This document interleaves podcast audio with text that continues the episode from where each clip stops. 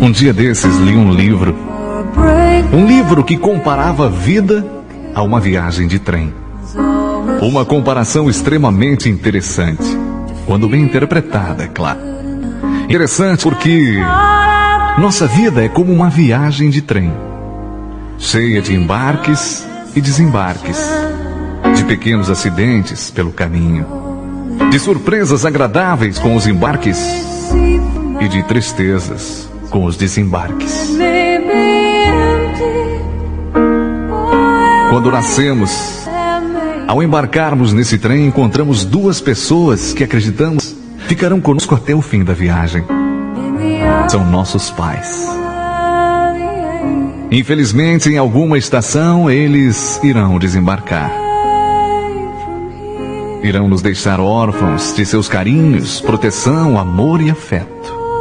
Mas isso não impede que durante a viagem embarquem pessoas interessantes que virão ser especiais para gente. Nossos irmãos, amigos e amores.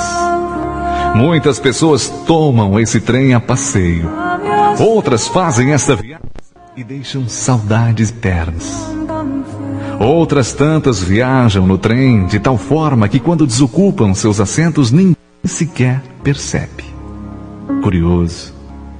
Curioso é considerar que alguns passageiros, que nos são tão caros, acomodam-se em vagões diferentes dos nossos.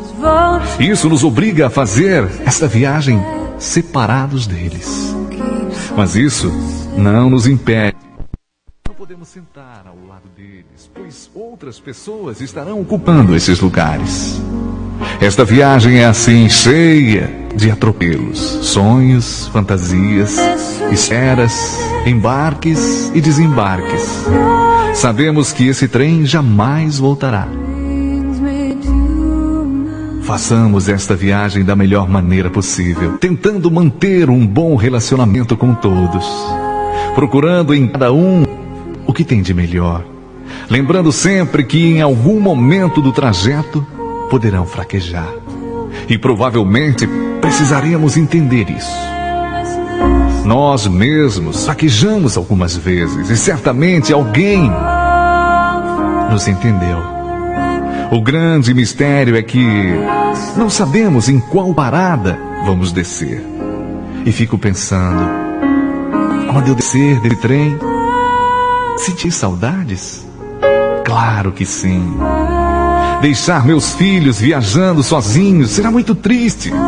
Separar-me dos amigos que nele fiz, do amor da minha vida, será para mim dolorido.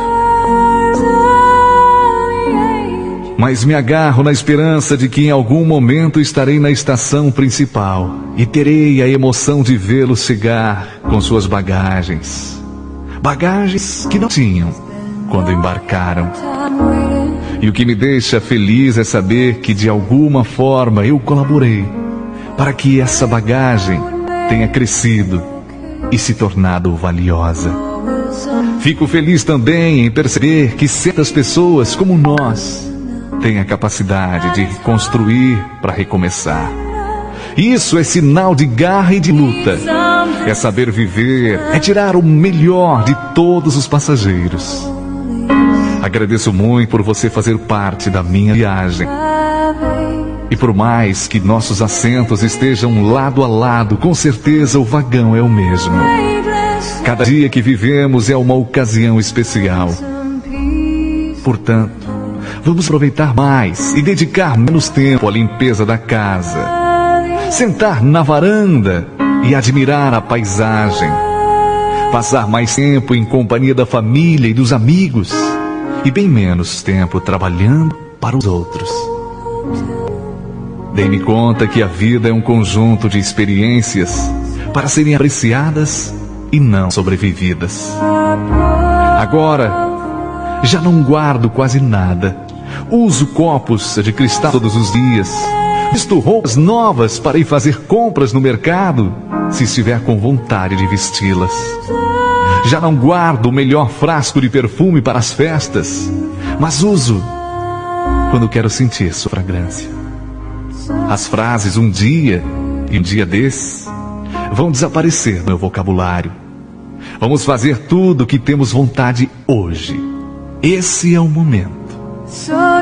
Iria me chatear muito, me deixaria muito triste saber que deixei de dizer aos meus irmãos e filhos com suficiente frequência o quanto amo todos eles. Agora procuro não retardar, esquecer ou conservar nada mais que poderia acrescentar sorrisos de felicidade e alegria à minha vida. Cada dia que passa de para mim mesmo que este é um dia muito especial. Cada dia, cada hora, cada minuto que passa é especial.